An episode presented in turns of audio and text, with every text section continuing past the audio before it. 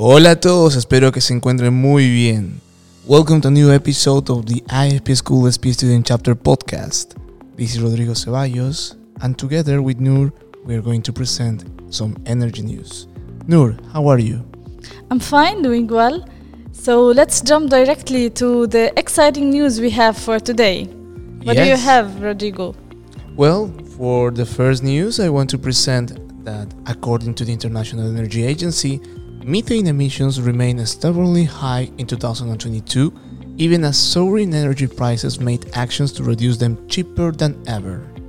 According to this article, the International Energy Agency latest global methane tracker has found that high energy prices, security of supply concerns, and economic uncertainty didn't reduce methane emissions last year. The energy sector is responsible for around 40% of human activity related methane emissions, with 135 million tons released into the atmosphere in 2022, only slightly below the record height of 2019. Methane is responsible for around 30% of the rise in global temperatures since the Industrial Revolution. But cutting emissions is one of the most effective ways to limit global warming and improve air quality in the near term. The report highlights that less than 3% of the income accrued by oil and gas companies worldwide last year will be required to make the $100 billion of investment in technologies needed to reduce methane emissions from oil and gas by 75%. The most impactful measure countries can take to reduce methane emission is to stop all non-emergency flaring and venting. The Global Methane Pledge, launched in November 2021, now has around 150 participants that have committed to reducing methane emissions from human activities by 30% by 2030. Nour, what do you have next? Okay, so you spoke about methane. I'm gonna jump to the CO2 emissions. So, the world's top 1% of emitters produce over 1,000 times more CO2 than the bottom 1%. Let's look more in details. Wealth, energy use, and the consumption of goods and services are unevenly distributed across the world. CO2 emissions are no exception. Emissions vary across countries and across generations, but even more so across income groups. This commentary is a part of the IEA's ongoing work to explore people centered energy transitions, including analysis on universal energy access and just transitions for energy sector workers. The analysis quantifies the emissions footprints of individuals by income, focusing on energy related CO2 emissions. Emissions are adjusted for trade to reflect the upstream effects of individuals' consumption patterns.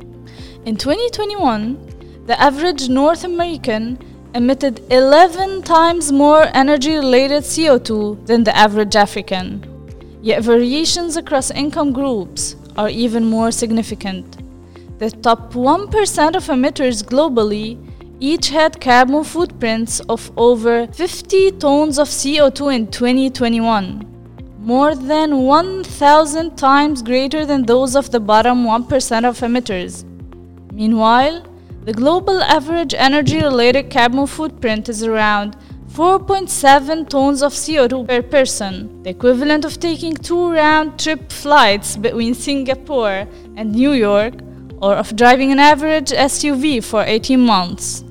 These large contrasts reflect great differences in income and wealth, and in lifestyles and consumption patterns.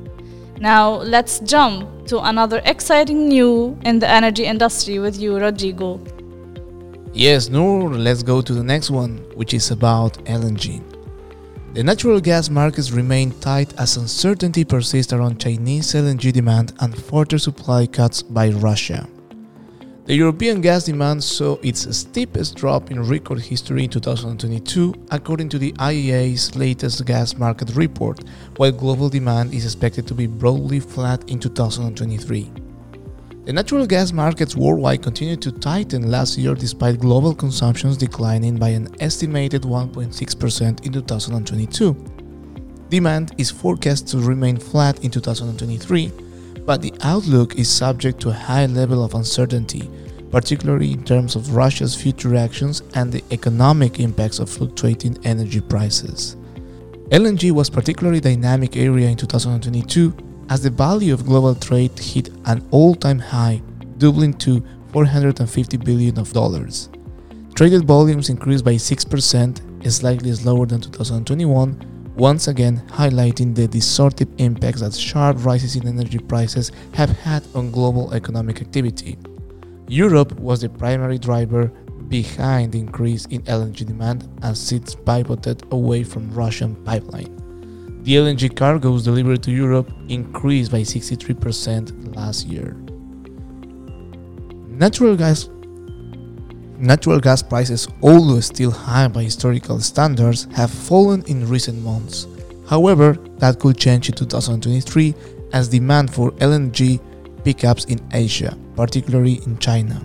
As the world's largest importer of natural gas, the country recently lifted its COVID restrictions, which stifled domestic demand throughout last years. As the world's largest importer of natural gas, the country recently lifted its COVID restriction, which stifled domestic demand throughout last year. What do you have next? Okay, so uh, jumping from the CO2 emissions, I'm gonna present a new related to the global issue, the climate change. So, the executive director meets with UN Secretary General to discuss climate change and clean energy financing.